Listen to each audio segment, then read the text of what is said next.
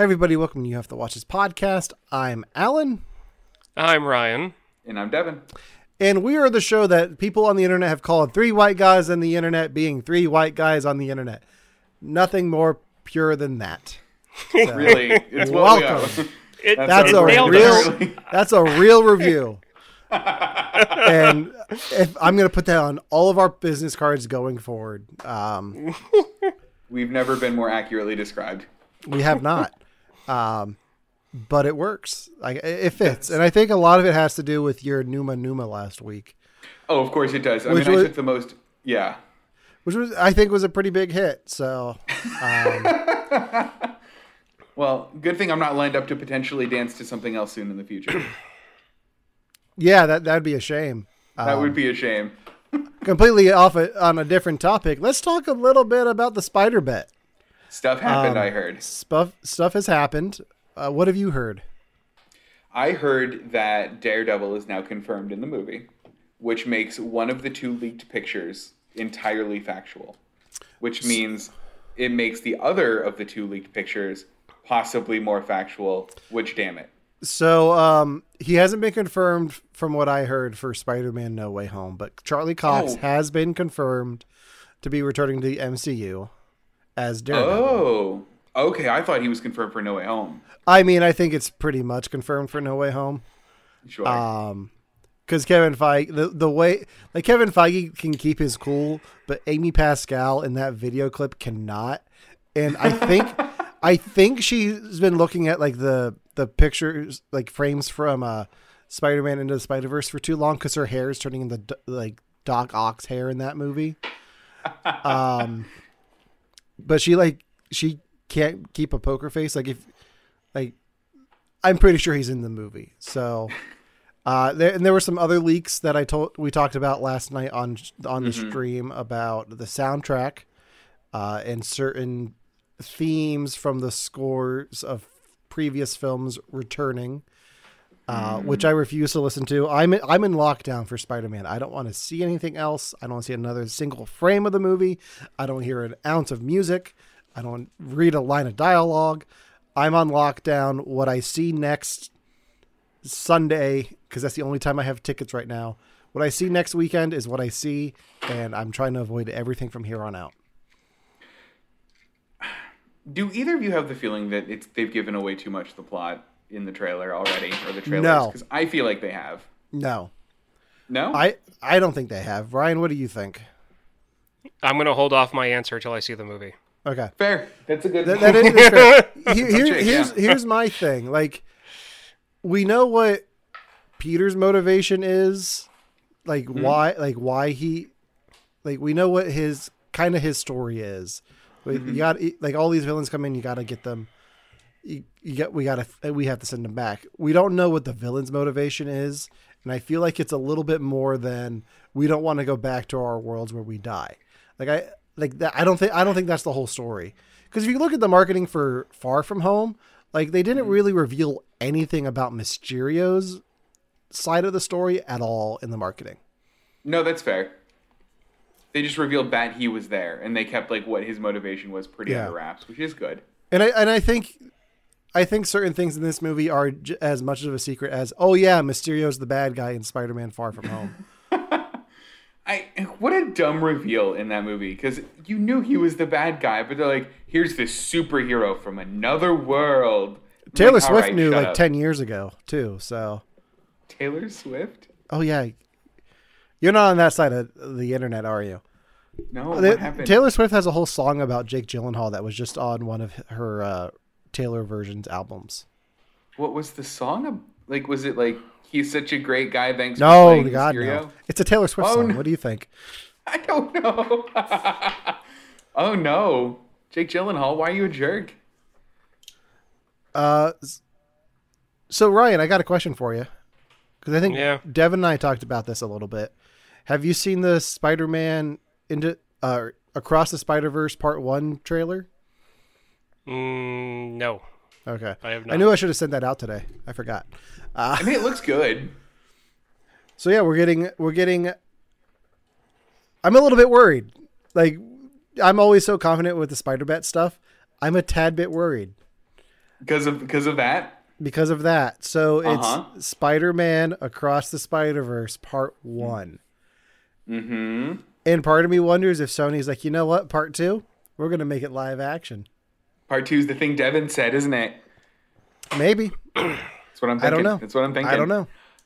I don't think so. I think, I think I'm still confident in the Spider-Man. The the only thing that's really shak shaking me a little bit is like, well, what if this is the part two? What if this is what Devin's been talking about? I don't think it is. I think you're still dead wrong.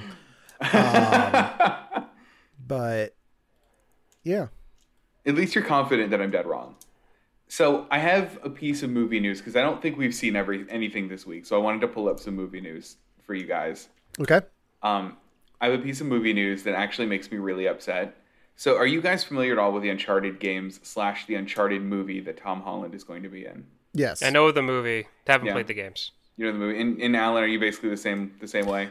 I think I have the games on my PlayStation. Like I bought them when they were free from PlayStation Plus, but I haven't played them.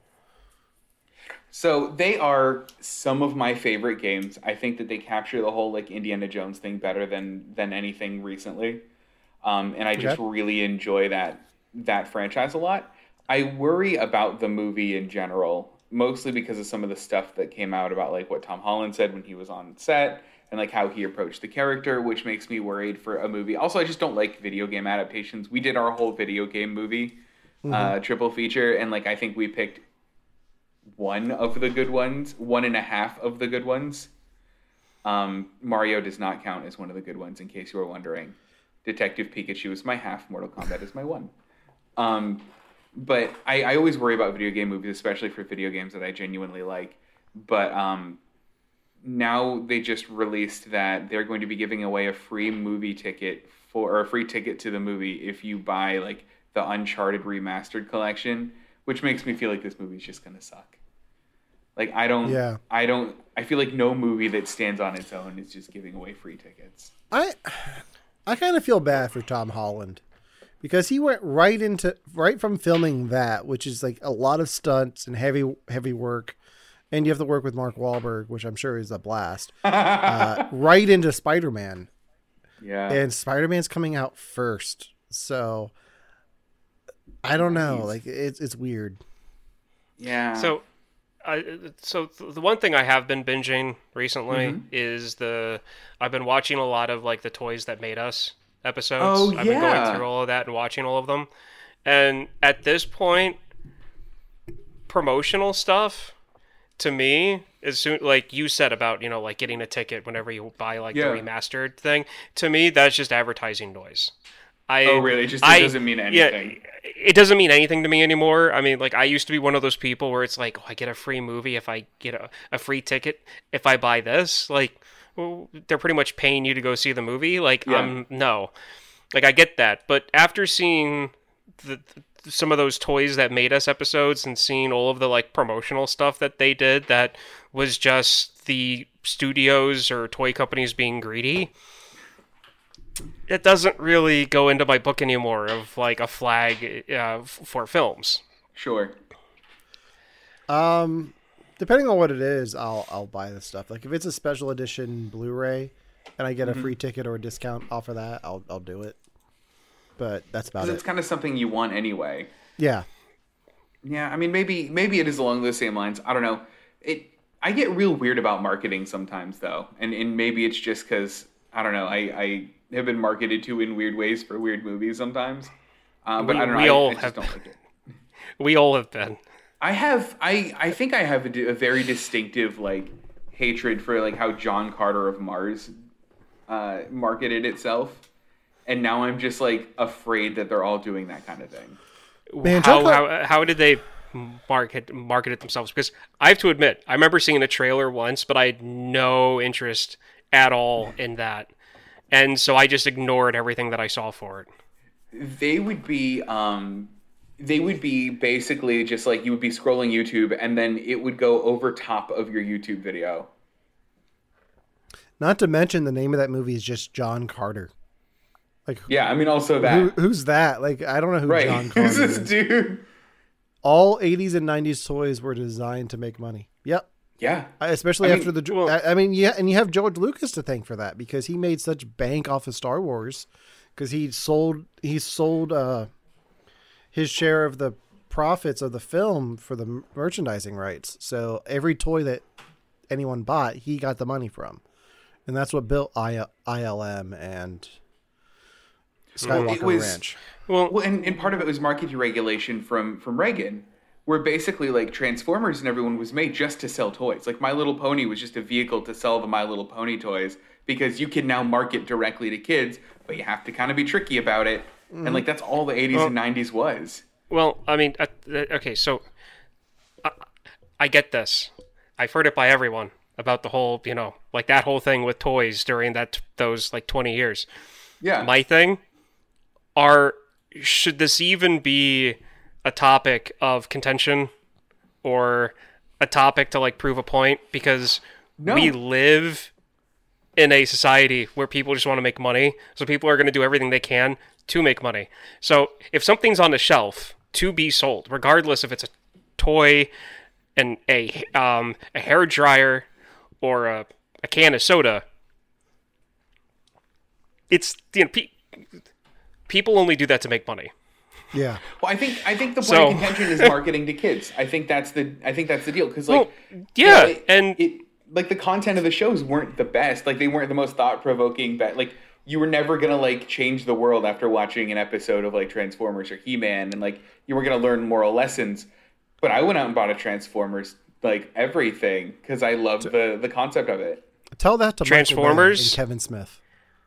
Transformers, fair, fair. trans Transformers uh-huh. working as a team. Okay, GI Okay. Joe. The more you know, knowing. Okay, knowing the topics that you're dealing with. Okay, you had that. The turtles and th- they were there for the environment. You know, you need to make sure you don't litter, or, or, you're else you're going to hurt four innocent turtles. Exactly. All of these cartoons were pointless, yes, but they all had to have some type of driving message, as what Devin said when it came to the regulations of stuff. And they did actually teach kids stuff because they were watching. I It wasn't all pointless. yeah. I my uh, in my entire life, I always took my scissors and I cut those six pack soda things, those plastic rings. I always cut those. Do I know why I always cut those? the marketing The marketing Yeah. on kids' cartoons, Straight Turtles, GI. Joes. Yeah. I've always 100%. done that. So then I've always done that. So then I have a I have a funny question that I don't even know the answer to for me. What's the best example of like good content and good like product? Like like the best like direct product tie-in that you can possibly think of where you're sitting there you're like they're just making this for for the toys or they're just making this to sell the other thing, but dang it I'm into it. Cuz I I think my favorite is going to have to be Turtles. Cuz like I went deep, like I got real real into Turtles. And My straight background answer screen. is, you know, my straight answer is turtles. Yeah. I wasn't. I was. I was a Ninja Turtle kid, but my conspiracy theory answer is Home Improvement with Tim Allen. Hold on, what? Yeah, Home Improvement for Tim Allen was just was just a show derived at men to buy more tools. That's it. Home Depot and Lowe's would not be where they are, or Tractor Supply, or any other O'Reilly Auto Parts. They wouldn't be anywhere where they wouldn't be anywhere if it wasn't for Home Improvement. Has anyone ever done the cultural significance of home improvement? They should. I'm telling you, there's a huge cultural impact from Guys, that show. know, it, it doesn't even have to be they. It could be us. We can do a home improvement special where we talk about it and its cultural significance. We we should do a, a Patreon podcast where we just rewatch Home Improvement Oh. and see. Well, because think about it, how much big stuff from the '90s came came from that show. You had not only Tim Allen, but you had JTT, Jonathan Taylor Thomas. Oh, right, JTT. Plus, yeah. that's where Pamela Anderson got her start. it is. I forgot Um, about her. It's also where I got But into But for me, cars. Heidi all day, like Heidi, like Heidi is my tool girl. Heidi over Pamela Anderson. Oh, yeah. really? Yep. Oh, all right, all right. We'll have to throw it down later. I get it. We'll all we'll I- all wear uh, flannel shirts and be like Al Borland. I think we all own I flannel really- shirts. And you know what? I really think that's why millennials are so hard up on beards. Do you really? Yeah. Uh, this is get- this is taking a weird turn, and I kind of like it. um, I don't know if it's is it Al Borland? Is it more, do you- or is it or is it William Riker, or is it a combination of both? I don't know that I would say More people watched William Home Riker. Improvement than Star Trek. More mainstream people watched Home Improvement than Star Trek. Does it does it help if I would if my genuine answer for me having a beard is because I look like a muppet without one, and has nothing to do with who I thought was cool with a beard? No, because we're spinning this back to child advertising, so Fair, your mind fair. is young and moldable. So when you see a generally good character on TV that has a beard that's always there for his friend, you're going to want to identify with that. And I really think that's why so many kind hearted guys have beards nowadays. I'm So trying to be nice to you too, and I'm not getting to thank you. So no, no, you know, no. real, I, I love real it. pleasant. Thank you. I was, I was looking up best characters with beards, and I think my big one was Yukon Cornelius from Rudolph. That was my that was my my dude. He's Um, number two then. I'm trying. To, I'm trying to think of my example of best um, best content to sell stuff, and the only thing I can think of is Clue. Clue. Yeah, the Yeah. movie Clue. Oh yeah. Oh, That's pre- okay. that pretty much just exists to sell the board game. yeah. I mean, even the structure of the ending, like, is basically just sell the board game. Um, No, I'm with you. Sports. I watched Home Improvement in Argentina. That's an amazing place to watch Yeah. Home Improvement. I'm, I'm, I'm telling you, home improvement is culturally more significant than people think. During my answer, it was half joking, half serious. Like, I, I you know, I'm, I'm saying, I, I, I don't know one person who didn't watch at least one full season of, of Home Improvement. You, you know what sucks? Like I wanted to make a joke after you said Home Improvement, but you made a good point, so I couldn't do it. I just really want to be like, I don't think so, Ryan. Moving on. Like, but I No, couldn't that do that. really but instead, point. I'll just do this. I'll just hide the bottom of my face into my microphone. I mean, that's fair too, because like that, I'll get people that reference that. It's like that Run Forrest Run. Like that Yeah. movie came out what fifty years ago, and like people will still Forrest Gump? line. Stop, stop. Forrest Gump came in out in No, 1994. stop.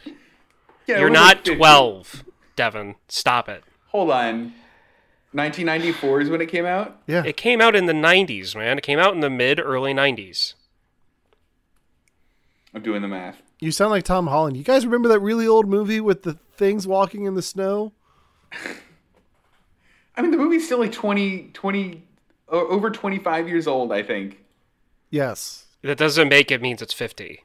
But it means not- it's very old. But it means it's so We old are- it should that gone is out not of the cultural how- zeitgeist. Is my point. No, We're all no. older than Forrest Gump. Still, There's we're a out No. the restaurant- cultural zeitgeist. Look at us. There is a Devin, Forrest Gump Devin. restaurant in Times Square. How is that not culturally re- relevant? There's- Devin, Devin, no, no, no, Devin, no, no, no, no. We're about to talk about a movie that came out in 1992. So I don't want to hear it. Okay, okay, we'll get to the movie. Okay, fair, fair. And that's not how rounding numbers work, okay? You go to 30, You not don't just 50. double it.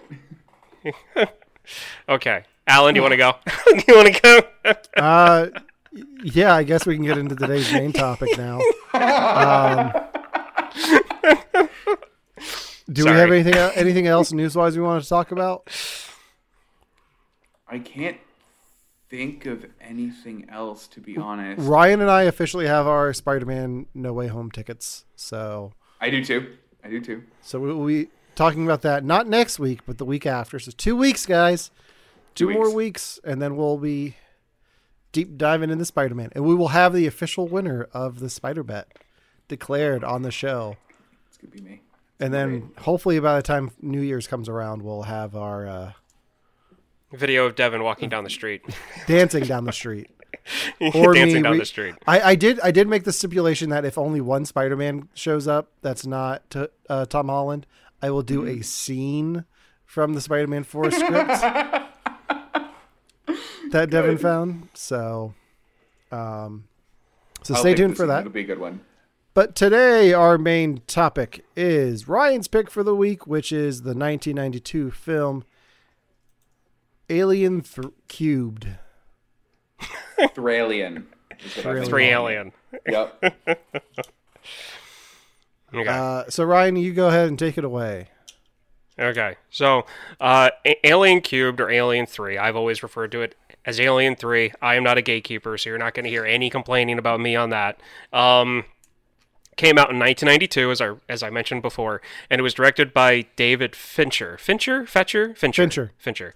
Um, who Fincher, I hardly also know dir- yeah, Oh, it hurts. um, yeah, it does hurt. Um, who also directed Seven, if I'm correct on oh, that. that's cool. Um, one of my favorite horror slash suspense movies. Um, and who also hates this movie, but we'll get to that later. Uh, Devin, your face is exactly the way I expected it to be. Yeah. Um, it stars Sigourney Weaver as as it should. It's one of the original Alien films, and a host of other characters that we're going to get to. Um, the movie, the premise of uh, the the premise is simple. It starts right at the end of Aliens 2, or just Aliens. They fall from the sky. The three other survivors die. Ripley's alive, and she lands on a prison planet that's full of religious extremists. Um, uh, I would say, and then an alien follows, and alien stuff ensues. I first saw this movie when I was in college because it took me that long to actually get to it. I was a big fan of the first two films, and I have to say I um, I did not really like it at first, and then I eventually saw the special edition of it, and I completely changed my mind on it, and it's turned into one of my favorite uh, alien movies. Uh, and I really want to get to what you guys think because it, that's really all I have for, for, for the start. So, who wants to go first? Go ahead, Alan. Oh, man. You're going to make me go first? I'm gonna do it. Ryan, Ryan, Yeah? Ryan. I know how much you love these movies. Uh, you probably should have told me to watch a special edition because I absolutely hated this one. Uh, I have so many issues with just the setup of this movie that um, we we can get into then. And I understand. I understand why David Fincher doesn't like this movie, having read up on it, because I, I did. I did. I did some homework outside of the movie for this, uh, which we can talk about then. But yeah, I was not. I could not get into this. Wow. Um, there's a twist in here that I saw coming a mile away, um, and I just had I had a really hard time getting invested in these characters. So Okay. Devin? Okay, so this movie for me, I didn't do any research because I wanted you guys to talk. I wanted to talk about it with you guys, so I wanted to go into a lot of this blind. So I don't know any of the history with it. I didn't know that David Fincher didn't like this movie. I thought that the original Alien trilogy was generally pretty well loved, um, and that the trilogy was well loved, and that the rest of them is when they start to get a little contentious. So I just went into this thinking, oh, this is a good movie. Um, for me, it's a movie of dichotomies. I have never cared less about a supporting cast in an alien movie than I have in this one. um, but I have never cared more about Ripley than her in this movie.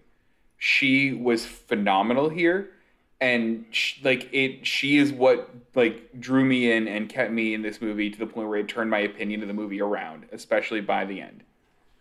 So I yeah, I, I, I can't say that I didn't like the movie because I did. I really did. I think that there is some confusing visual effects in it. Um, and, and there's some, and maybe I'm just wrong and we can talk about that. Interesting camera work that made some scenes confusing for me. Um, Okay. But I, I liked the plot. I like what they did with Ripley a lot. And I like where she was, you know, from where she started, I think. Okay. Okay. Um, so before we get into this, I'm going to say that I completely forgot about the whole special edition theatrical version thing when I was talking to you guys, or else I would have had you watch the special edition one. I didn't realize that till this morning. Um, What are the differences? When? I put in the- me asking.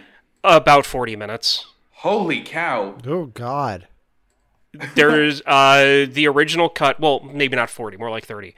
The uh, the theatrical version I think is 114 minutes. The the um and the special edition's like 144. Okay. Um, so I want to so I, I want to explain some things that are different between the two. A few a few of them real simply, and then we'll get into the problems because there are a lot of problems with the theatrical version. It's basically a summarized crap piece that the studio forced the, the, the, director and editor to actually put out Ew. in theaters, and that's what happened. So, one, you know the scene where they start talking about you know rumor control, yeah. and they start talking about Ripley. That happens. That happens in the theatrical version, like five minutes in, yeah. if that. It's real quick. Yeah. It's it's like fifteen minutes in in the special edition. Okay. Um, they actually find Ripley on her own. The prisoners go out. They find everyone else. There is no dog involved in it. Those were scenes cut in after they were done filming. Um, uh, instead of a dog, it's a bull. And that accounts for the size difference of the xenomorph throughout the film. In some scenes, he's like eight feet tall. Yeah, And in okay. others, he's the size of like a like a lab. So Uh-huh. wait, That's why originally it was supposed to be a bull. it was a bull. So in well, an ox.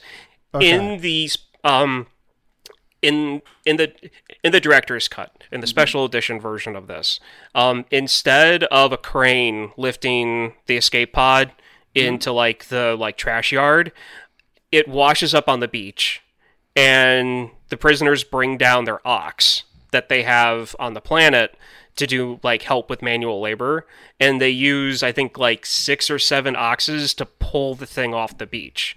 And they bring one of them in because one of them falls over dead. Mm. And so they drag it in and when he's go- and when that one guy is going through his speech mm-hmm. and, and and they show the dog like the chest burster bursting out of the dog mm-hmm. it's not bursting out of a dog. It's bursting out of a, a dead ox that's hanging by its feet in the meat locker. Oh, weird. I like that and though. there's a and it's not CGI. There's a puppet that crawls away, not the cra- really crappy CGI that's in this.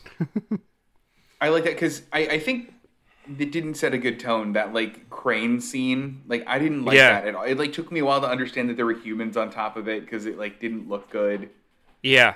Um. So there's that.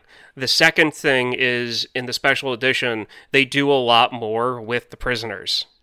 Okay. They do a lot of more one-on-one life, life, uh, life, life as it is conversation. Like before Ripley comes into the cafeteria, before she does her like you know like shaved head, you know, you know like showing herself to everyone. Yeah.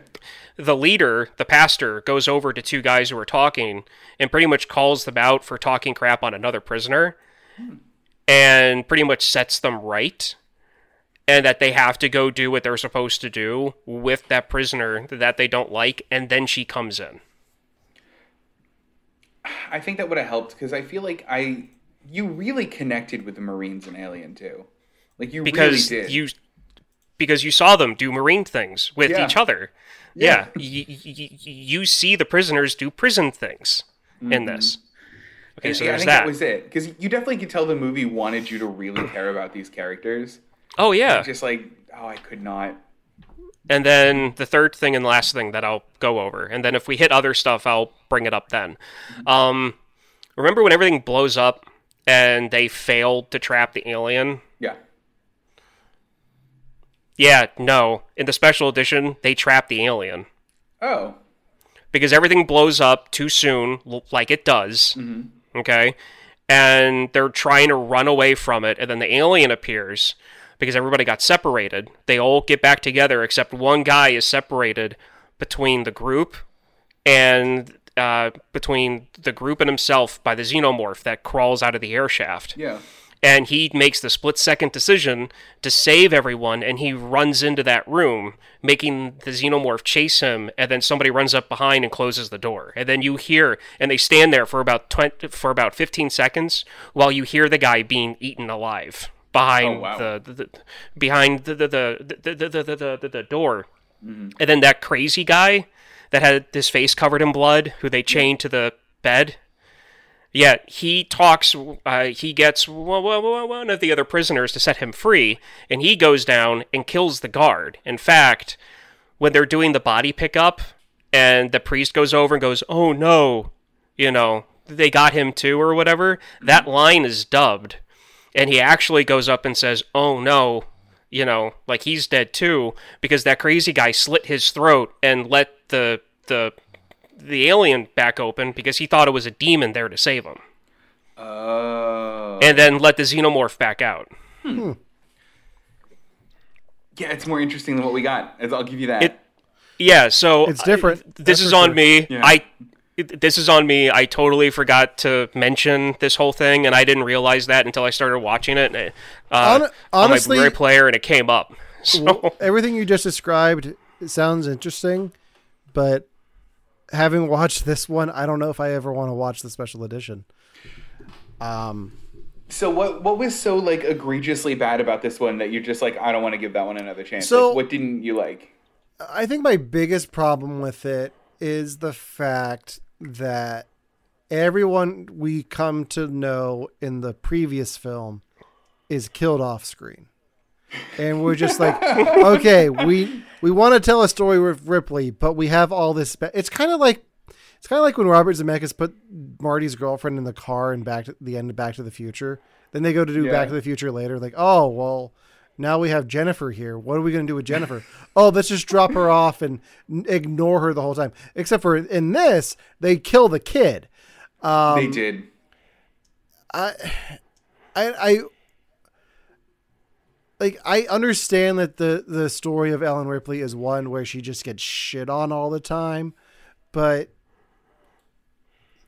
I you get so invested in those characters from Aliens that when you come in and get these new characters, it's like okay, but you're all just gonna die anyway. So why why should I put the investment into getting to know who you are, um, Sir Lannister? Like I like Tywin Lannister. Like I like it. It, it just it set the mood. Like, it takes everything that happens in Aliens, like all those relationships, and just throws them to the side. It, it's a lot like. Uh, Do it. it's a lot like Star Wars. the Last Jedi. They, they, Rian Johnson did a lot of things, and then a lot of people were not happy with that film. So then Lucasfilm had J.J. Abrams come back and really ignore a lot of what happened in the Last Jedi. And I think you kind of have the same thing happening here. And I don't think that's all David Fincher's fault. I think a lot of that has no, it's not. like like the fact that they find Ripley and the others separate in the special edition, I think is the most intriguing thing to me. Because in this, is like, oh yeah, these ones are dead, but wait, we've got a live one. um, that was my main issue. So we, I got off to a rough start with this movie. Uh, after that, like, I was starting to get invested in the Charles Dance doctor character, but as soon as he like has a moment of uh ha- has like a a, a good kind of semi-romantic moment with Ripley where he's where he's vulnerable and confesses to her like the, his true story then he dies and I'm like oh well why why movie why do I care? Why do I care about anyone you're putting on screen except for Ripley uh, so it was just like okay I guess it's an alien movie Ripley's gonna fight aliens let's just let's just see what happens Okay. Devin, do you have anything to say to any of that? I mean, Alan's not wrong. I thought it was weird. I thought it was bold that they killed the they killed the kid right away, like off screen. I kind of liked that they brought back Milk Robot for half a scene.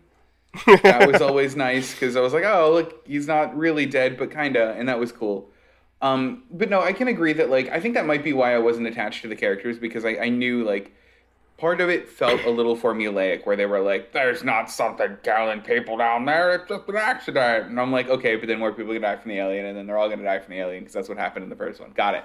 Um, so like that one felt a little bit like the first one to me. So I was I think that's why I wasn't invested in them. But I think the whole like the the part that I liked was I saw more of the world in this one.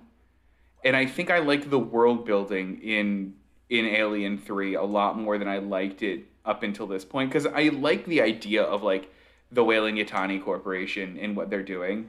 And I like to get another little peek behind that. I like the fact that they sent the and the real guy behind the android, so Ellen or say so Ripley had like a real face to look at, or a real face, but like a, a friendly one to look at. Oh, ho- oh. hold on a second. Do you really think that was the real guy? Because I'm like, no, that's just another robot. Like they're just. Oh, did you think so? Oh, I Oh, bought yeah. it hook, line, and sinker. I was like, No. the real one. Uh, to me, the way that I see it, the importance of everything, Yeah. and the way that I have seen uh, the owner of the company uh, shown in the other movies, I th- I'm willing to bet that it's the real one.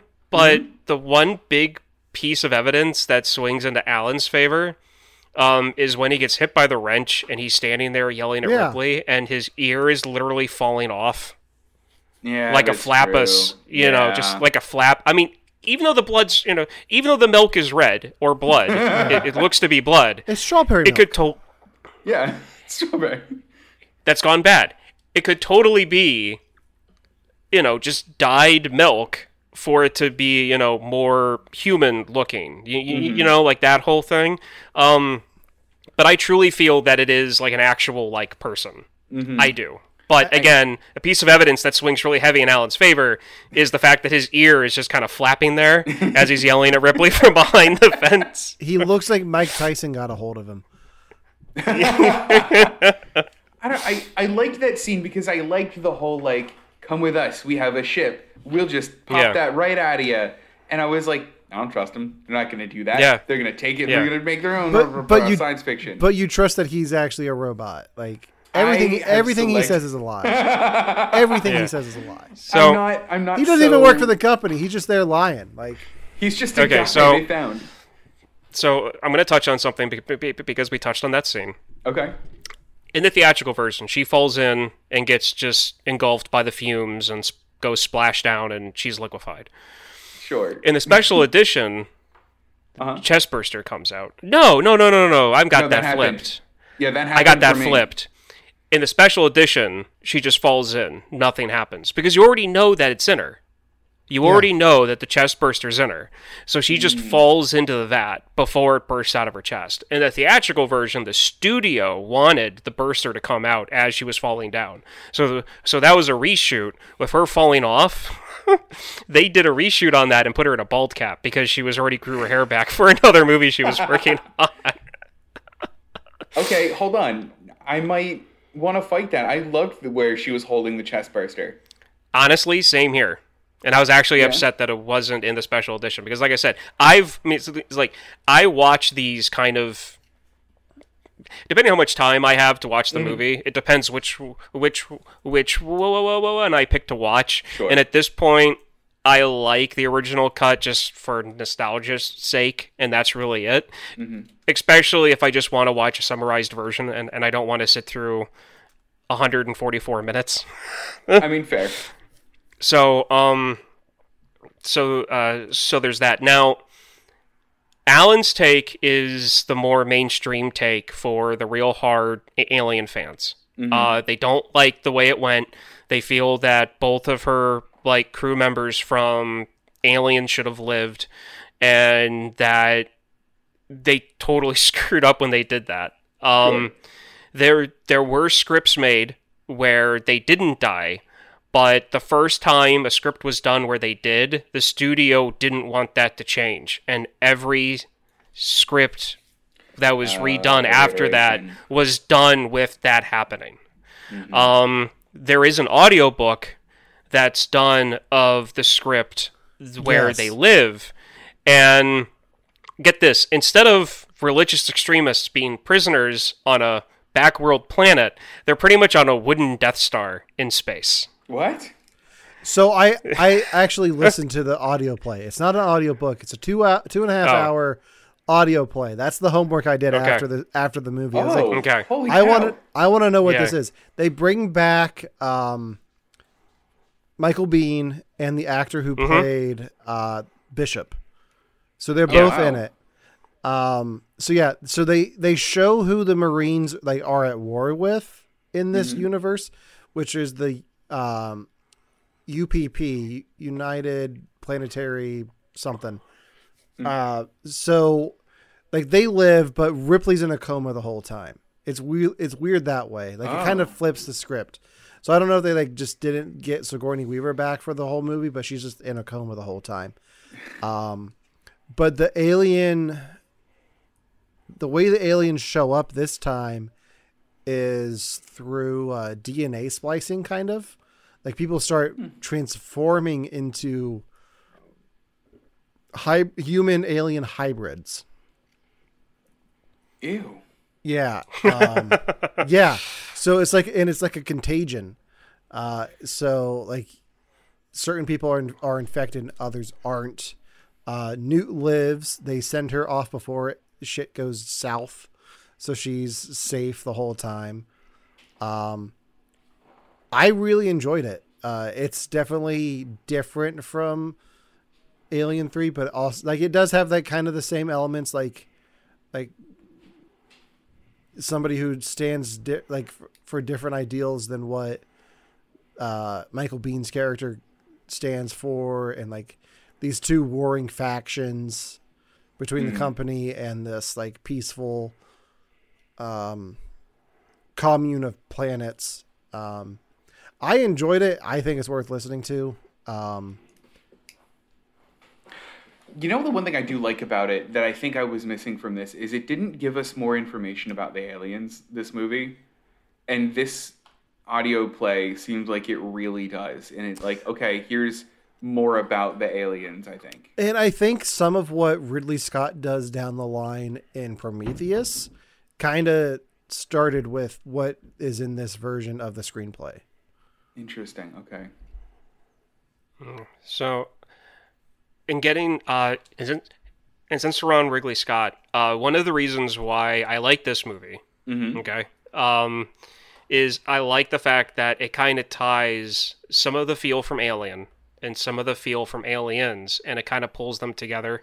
You get the action sequences that was in Aliens to a point, um, but you also get the feeling of Alien, where these people are trapped, and there's really no hope for them. And that's where the director of Aliens 3 was trying to go. But Fox wanted everything to be sped up because they wanted the movie out in spring of 2000, uh, of uh, of 1992. So he was having to do stuff that he didn't want to do because he was trying to make Aliens 3 a homage to Ridley Scott and Alien. That's tough.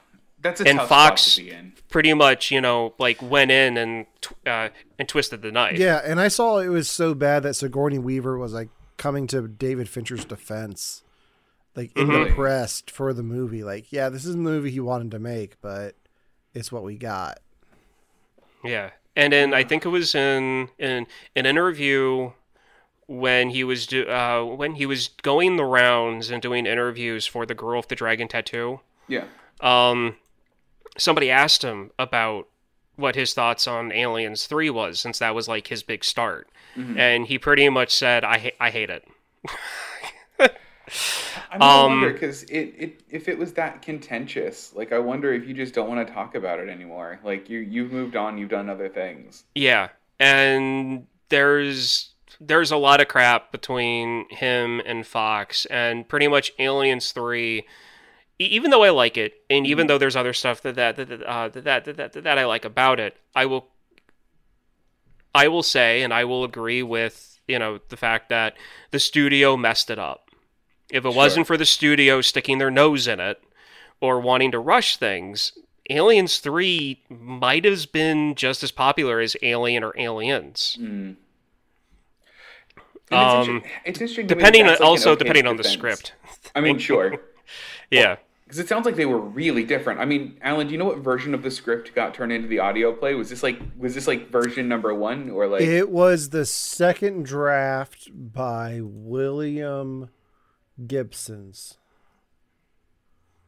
And I think there he were did- he like did- he four did a few- others before then. Yeah, he did a few. So the first version that he did uh, was popular on the internet. Like it leaked in the early days of the internet. So a lot of people uh, went to that, be like, well, we could have had this as an alien movie. and then he did when he the second draft of that, I guess because they cleaned it up a bit, was turned into not only the audio play but also Dark Horse Dark Horse Comics did a graphic novel of it as well. Oh, They that's did a cool. five issue comic run of it, um, which if I can find is going to be Ryan's uh, Christmas present.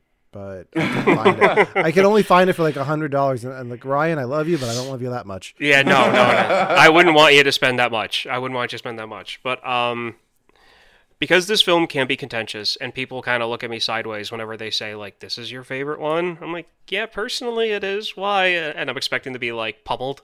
Um because of the special edition, I like the prisoners. I like the idea of her getting stuck again. Yeah, it sucks that Hicks and Newt got killed, but at the same time, I don't really feel like the alien storyline is one that should be happy.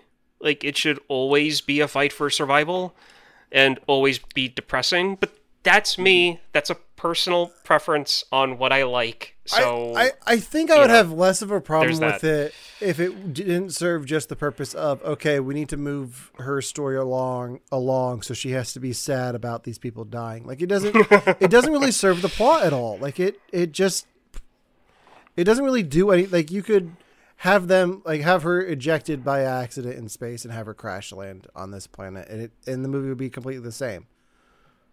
Um Yeah, I mean that's fair. you don't have to kill them.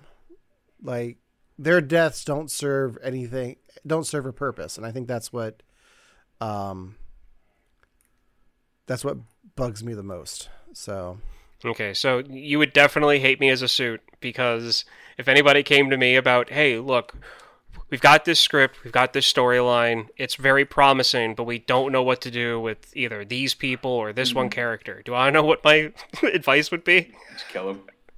Kill him. Kill him. kill him off screen.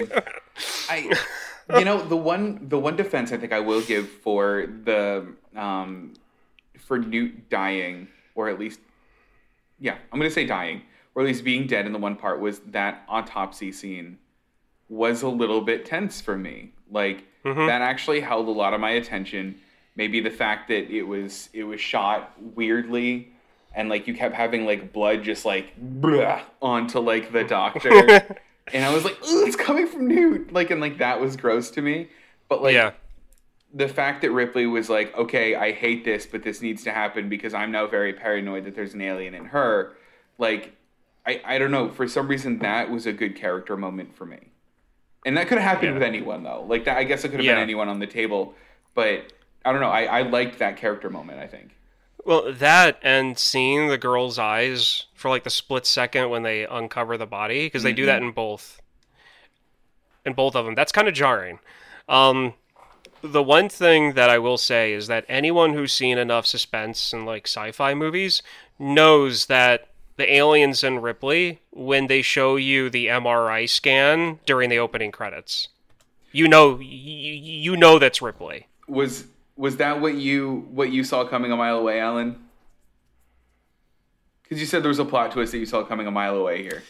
yeah, I knew that it was going to be her who like when she started saying like I've got a headache. I was like, oh, she she's she's got an alien in her. Oh, I Yeah, didn't. I yeah like, see f- for me it was when they were showing the mri scans because like i was in college i'd i'd seen a ton of sci-fi and like suspense by that point. And when they did the opening credits and and they showed the uh the the face hugger on like the mri scan i was like that's got to be Ripley, just because of size comparison to how to you know like how big a face hugger is to how small a child's head is, and how and how you know and how that would actually look. Like that's an adult's head and it's either one and it's going to be her or hicks and i was like Right. it's going to be ripley or hicks and then they show rick's head's bashed in by the beam which they show a lot more of that in the special edition like i'm talking like face over here jaw over here ooh, gross. like really Okay. really really really really good gross out effect. I Don't know that I needed that. um, yeah, and it was like, okay, you know, it's gonna be her. Um, but I like the prisoners. I like the the the, the whole idea of it. And again, the the the the like world building aspect of this. Yeah. And I fully sympathize with people whose favorite Jurassic Park movie is Jurassic Park 3. Because Yay. those people are out there and I sympathize with them because I like Aliens 3 and I feel like I'm in the same camp with them. well, I think you bring up a good point. Like a lot of three threequels do get the the the short end of the stick. Like there are a lot of like third movies and franchises that are kind of shit on. Um, can you guys think, Devin? Can you think of any other threes that aren't as highly regarded as the first two? Because right away, coming that what comes to my mind is Spider-Man three. Um, Yeah, I mean that's true. So hold on, before I come up with mine, like what what do you think is the cause of that? Do you think like at the third one, like the the um yeah. I think by the third third entry in a film, I think some studios are like, okay, you've done great for these first two, but this is what we want to see in the third one. And I think you see that here with Alien Three and the studio interference, and you see that in Spider Man Three with the inclusion of Venom, because Sam Raimi did not want Venom in that movie. That was Right. that was Sony and Avi Arad saying, no, we're going to put Venom in this movie. This is what the fans want. This is what we want. This will make all the money. And I think the film suffers from for that. Mm-hmm. Mine is gonna. I have, a, I have a way that it was good and a way that it was bad. So a way that it was bad is going to be um, is going to be the Godfather trilogy. You come off of two award-winning films, and the third one's just fine.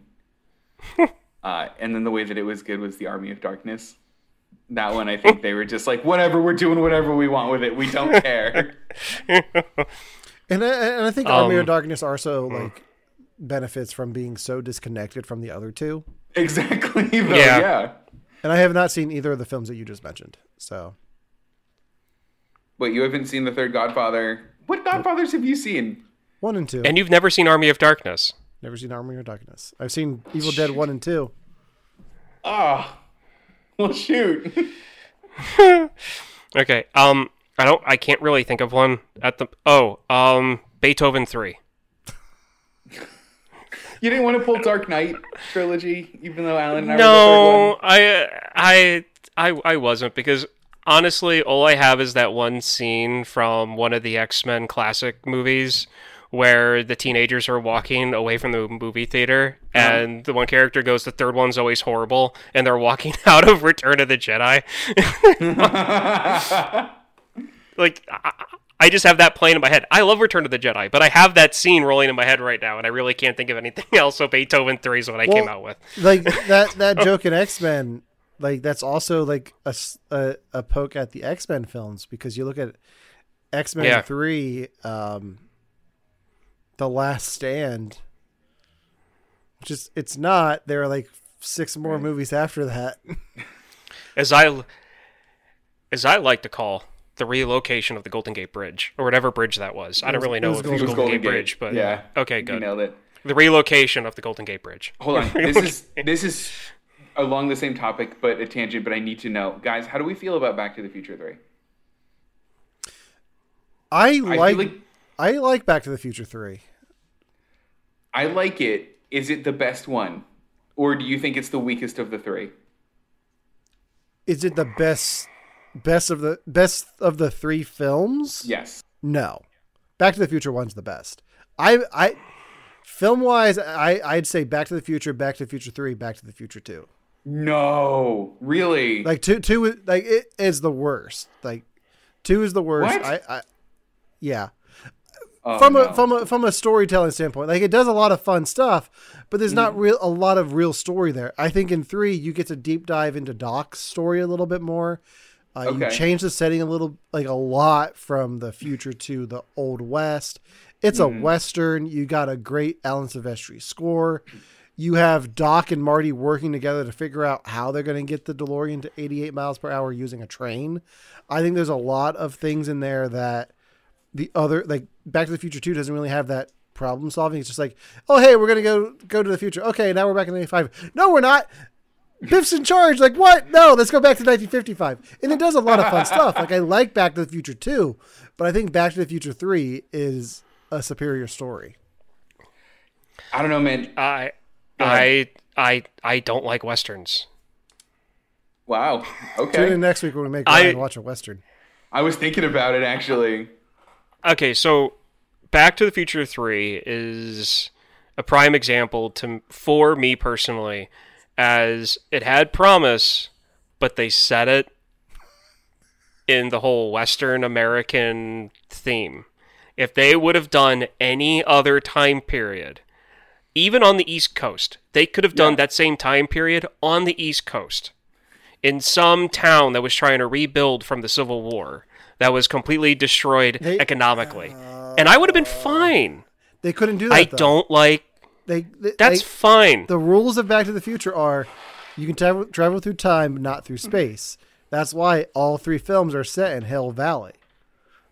Okay, that's okay, fine. Then they should have picked a different era. I'm like, I don't know what it is with me, okay? But as soon as I see cowboys or a cowboy hat or like a like a western dust town or something, I completely lose interest. I tried to watch Cowboys and Aliens. I really did because that looked Oh. really really cool. That's And- not a and- good one. That's not a good example. And I thought, no, no, no, no, no. It's a perfect example because it was a Western that I saw that science fiction was squished into, which is the same thing I thought about Back to the Future 3.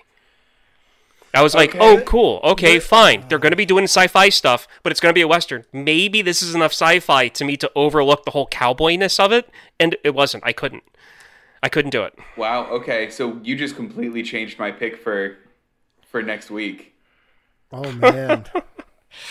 Wow. Okay. I want to try to change your mind because I think there are some good stories in in in westerns. Like I think that not every I am- western is a good story. I think that some westerns are great stories. And I know because I've seen movies that are westerns that have really good stories, but I would have been more interested if that story took place in a different era.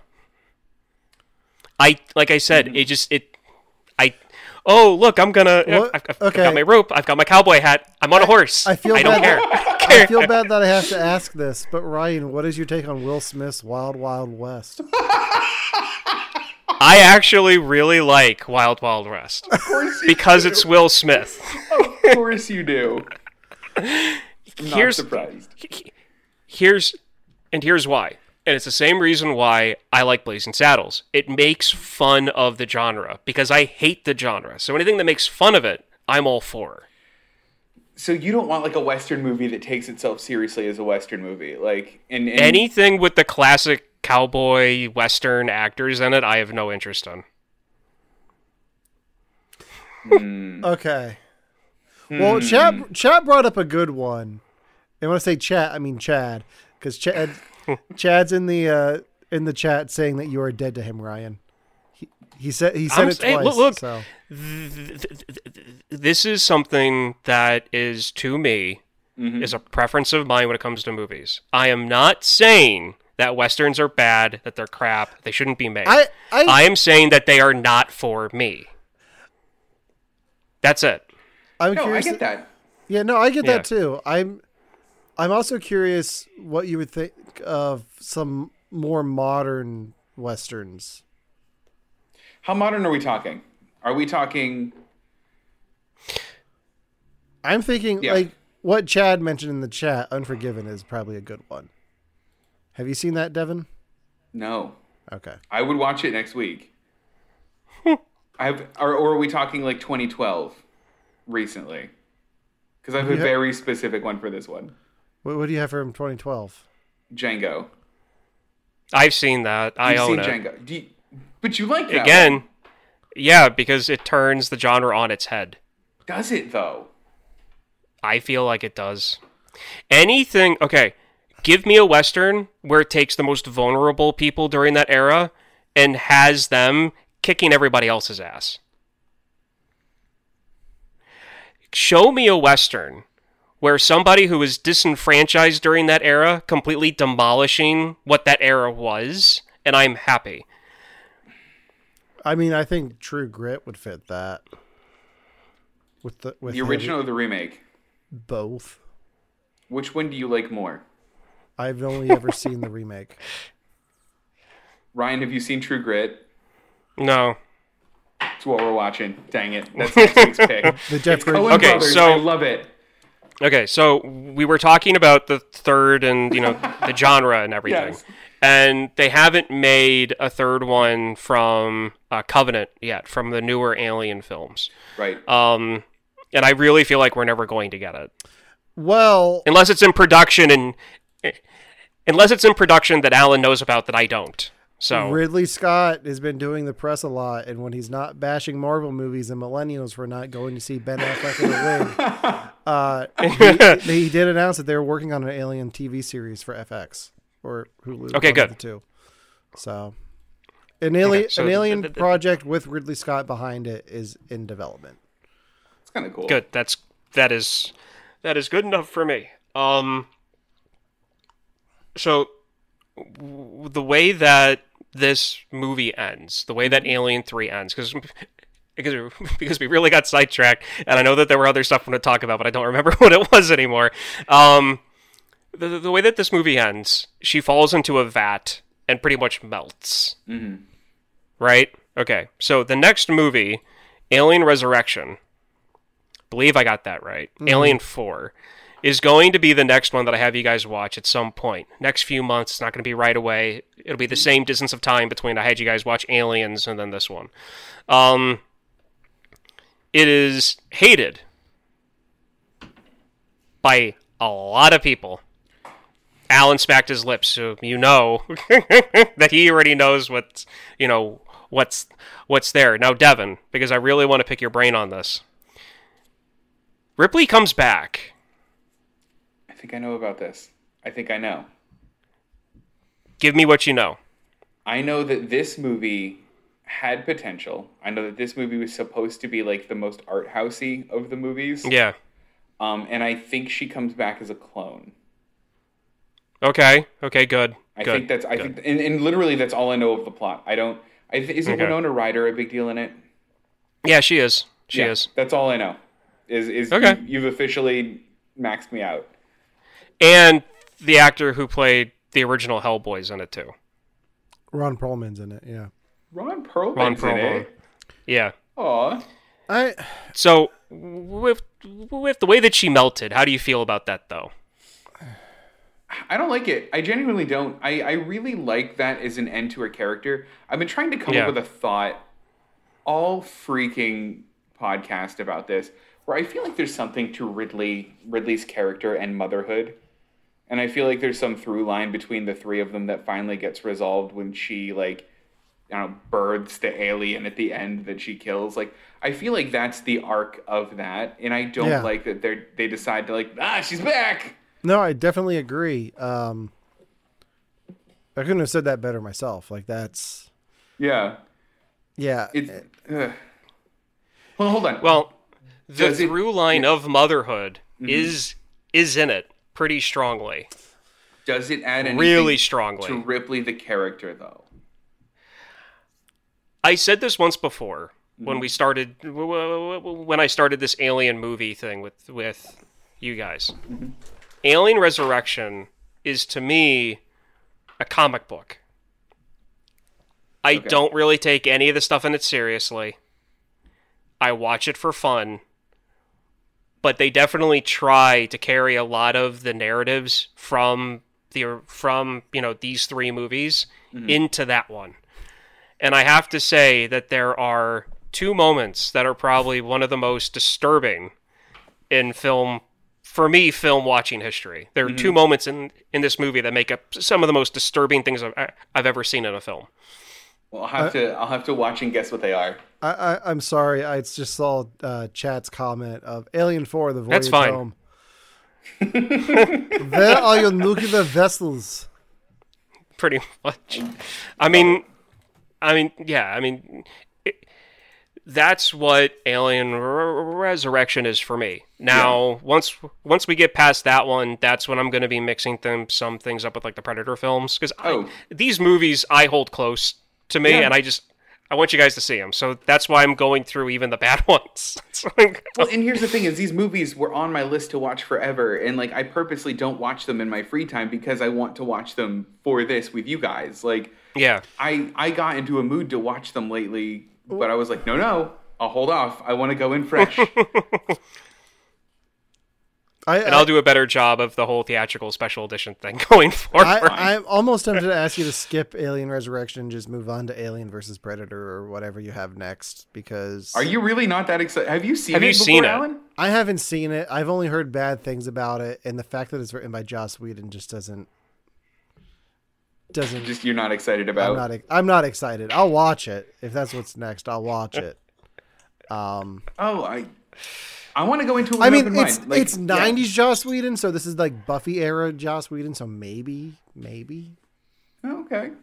but maybe there's maybe there's a silver lining to this, but. I don't know. I just think Here. it's I just think it's tacky to kill off your main character and then bring them back as a clone. It is. It is 100%. But one of the two most most disturbing things I've ever seen on film deals with the cloning process. That's interesting then. It deals with that. Like it it it really shows you how far the company went to bring her back and just the horrors that are involved in that whole process. Um but yeah, so I'm I'm happy that Alien 3 gave you guys feelings regardless of what they were. Um, I knew, uh, like I said, I really like, you know, I feel for people who like Jurassic Park 3 because I feel like this is comparable to like how good a series started out and then where it ended up three movies later. Um, it could have been a lot better. I'll fully admit that as a fan of this film, but for what I can get out of it, I find it to be the most watchable for myself personally. Um, the theatrical, uh, the special edition version more than what the theatrical version is. Um, because once you see that special edition and then you go back and watch the theatrical release, you can almost tell, like, okay, yeah, that scene doesn't cut right. That scene doesn't cut right. This isn't edited the right way. You know, like you really see that. Um, And- because the movie, yeah, sorry. So the I did I looked it up quick. The the the special edition cut you're talking about is the assembly cut of the film. So that's like the the big Yeah. big film that they showed to them, and then like okay, we're gonna we're gonna trim it up here and there. So this is what like test audience would test audiences would have seen almost a year in wow. advance. So, Yeah. but they went back and like finished And- it and color corrected stuff and added effects. Ooh, yeah. Um, and one and one more thing because uh, prior uh, one more thing before we wrap up the special effects I wanted to talk about in this because they're they're bad. Um, the reason why they're bad is because they were originally planning on doing a lot of puppets. Um, they even built a dog suit for a dog to wear uh, when it was going to be the like dog shaped one. Yeah. Um, and that's why Ripley said this one doesn't move like the ones I've seen before because it wasn't chest bursted out of a human. It was done at, uh, it was done out of a four legged animal. Mm-hmm. Um, there were supposed to be a lot more puppets in this, and because the studio wanted certain shots and wanted things to be done differently, they pretty much took the they they let them have half half the time they normally would have had to do the CGI shots. So what you're looking at is rushed work, and why the alien doesn't even fit the lighting of the scenes Yeah. Yeah. and that's why to me it looks so bad. Um, especially when it's doing the whole handy cam thing, running through all the tunnels when they're trying to get the lead thing figured out. It looks horrible, and And- during that scene, And you know, during that scene, I was like, I don't know where I am. I don't know where the alien is in relation to some of the people that I'm following right now. I can't tell if this person's safe or not. Like until like they close the door on the alien and you see like alien in person, then I get it. But they did so much weird like jump editing in it that I was like, I don't, I don't really know And- what's happening. and if you see that the, special edition or the assembly cut, mm-hmm. you you get more time to learn the prisoners. So even though all the prisoners look identical, you get to know the names better. So when Yeah. they're talking to each other, you have a better idea of who they are. And just to give you an idea, like when they're painting or using the paintbrushes to like put the flammable stuff all over the place. They focus in on two of them in in the tunnels, and there is a scene where they're talking about getting high off the fumes, Huh. like that. You know, like that kind of stuff. Yeah, They completely cut out. And I mean, you're right. You don't get a chance to really get involved with with the prisoners. Mhm. And I feel like that's one of the biggest tragedies, I guess, of the film. No, I can see that. So yeah. So I'm I'm good. I'm done. I'm done going Okay. over it. Um. all right. Well, I think that does it for this week's episode on Alien Three. Oh, real quick, I wanted to tell you guys about Ripley's ending in the the audio play. Oh yeah. Um. So I told you she's in a coma the whole time. Guess how they Mm-hmm. they they they end her arc in that in that story. How? They shoot her off into space in her in her med pod. What? Do Yeah. they? It's weird. Do they? It's weird. Oh, Yeah. that's a little Um, strange. R- Ripley would have liked. I mean, S- Sigourney Weaver would have liked that though. And then you, and then you could have Alien this Alien 3 happen like without them dying of course because they're not there but like she could crash still crash land on the lice ridden planet and That's true. um All right, well that does it for this well go ahead. I was gonna say that they also show the lice that they keep on talking about in the movie in the special edition cut. The lice is everywhere, good. Wow. Gross. and but they show good. it. Yeah. Okay, that's it. They show, it, they, show, they show it a bit in the uh, theatrical cut too, like in the pipes and stuff.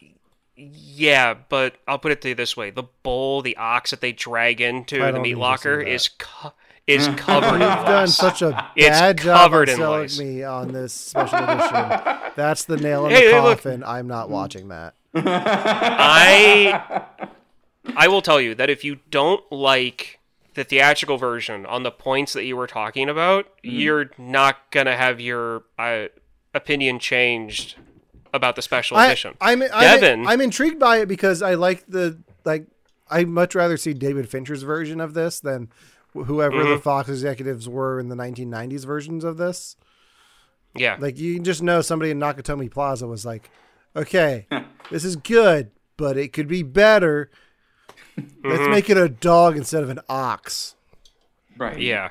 Right? And then, yeah, pretty much. And then Devin, Yeah. I feel like my ex- explaining the changes would get you interested Probably. to actually watch a special edition mm-hmm. because your points was the lack of development on the side characters. And The that's what it special sounds like edition does that. Well, that's what Yeah, I the wanted. I special wanted to edition care does about any of them. Yeah. I mean, you, you, you, you also there's only one thing about the theatrical cut that's kind of weird though, because you you never see a dog, and then the one guy's like, "Spike, Spike, is that you?" And you're like, "Who's Spike? Why is he saying Spike?" Gross. But anyway, that's Okay. it. All right. Now well, I'm done. that does it for our discussion on Alien, Alien 3. Uh, tune in next week for Devin's pick, which will be the Coen brothers. Uh, what year was that? 2011? 2010. 2010. 2010. Oh, wow. 2010. So 2010 uh, remake of True Grit starring Jeff Bridges and Hailee Steinfeld. Did not know she was in that. Holy Oh, yeah. cow.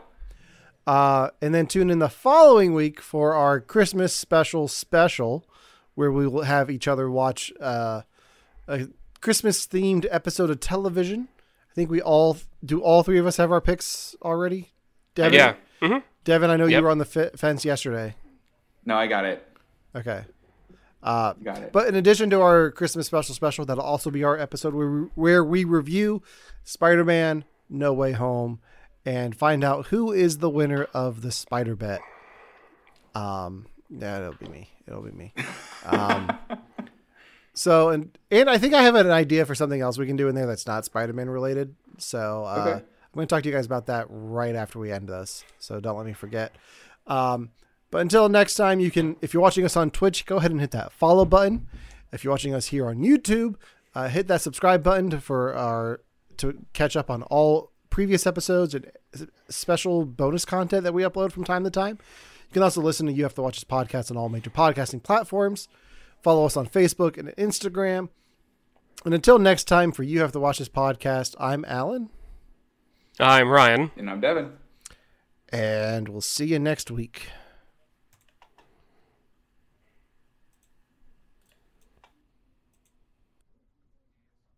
Yeah, we're clear. Okay, so we didn't get to do the. Uh,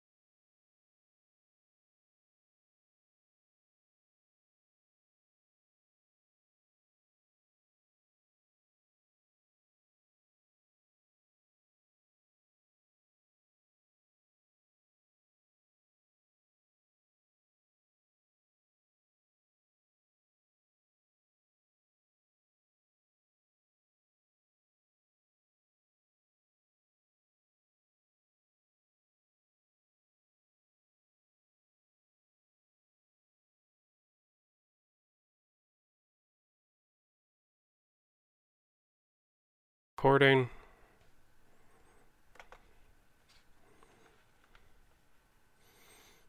Yeah, Oh, yeah. How is that almost uh, one uh, one gig sound file I sent you last week? Woof. Did you just like forget to press stop? Yeah, I did. I forgot to press stop, and I sent Alan like like the size of like a nine nine eight size like file.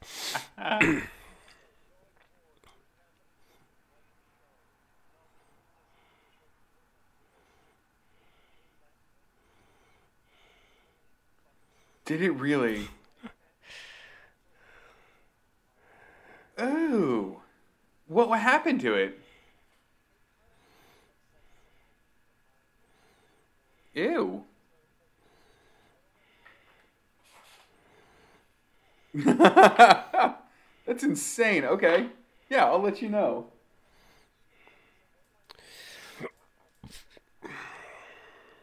What? Mm-hmm. Yeah, that's strange. Quick shivers. I feel like the response time on my camera is slow. For what?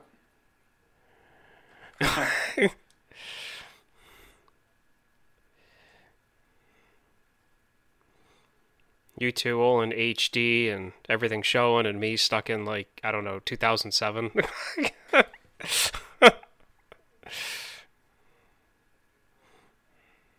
yes, pretty are the much. I don't know what was worse, the camera or the printer. I think it was the printer.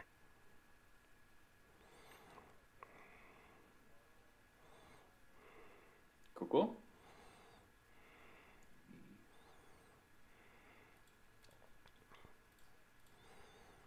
Sharing. Waiting for it to go over to Facebook.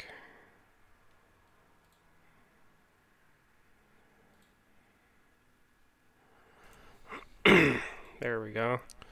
Testing Ha. one, two. Okay. I like the layout. Yeah, that's cool. Like I said, I'm glad I did it last night. Yeah. So,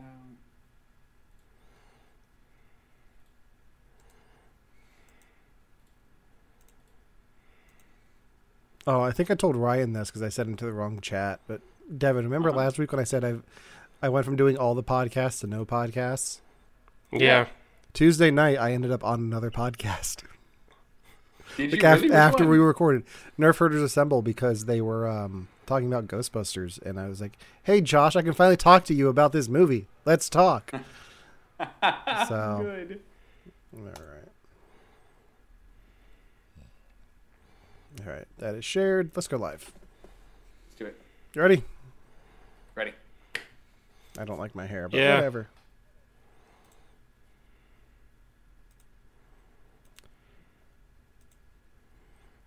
Hey, everybody. Oh, hey. Hi. Um, we're here. We're live. Uh, I, I don't know why I do this. I feel like I have to wave, and I do this like at work too. Like when we're like doing video calls and stuff, I have to like wave high and bye. I don't get it. I just realized it's a weird thing today. it, yeah, it is, but it's okay. yeah, it is, and you should feel bad about it. I don't feel bad. You should. I don't. Good, as long as you don't. Uh, that's all that matters. Yeah. I'm trying to adjust my lighting because I don't like how I look. Why? I think it looks great. There we go. Here. There. I can do that too, but I, I, I don't want to. This is this is the only Ah. thing I got going. This is otherwise just all a white void. So this is like Yeah. the only thing I have. You went from And being you- Sith to Jedi. I did. Somebody said that they look like lightsabers. I'm like, how do they look like lightsaber? I mean, I get that they're like They do. colorful and On- in lines. on on my screen, they do. Oh, okay. Maybe Yeah, they do. I'm like, I'm too close for it. It, it looks like a solid light. It doesn't look like individual lights. Oh, hmm. that's cool. Then I like that much better. I was going to actually pull out a lightsaber, but I don't have one near me. Oh, that makes one of us. I have one. have it's this just across the room, and my force isn't working today. Uh, I I, I trump you all with my Buddha fry from Futurama. That's actually really cool. to be fair, I don't have many like nerd props around me. That's really the only thing. This is like a pretty like strictly annoyingly work desk. Oh, I mean, right next to me too, I have like six sports figurines too. So I mean, I balance things out pretty well. okay, we ready to get into the, today's show? Yeah, man, let's do it. All right, let's do it.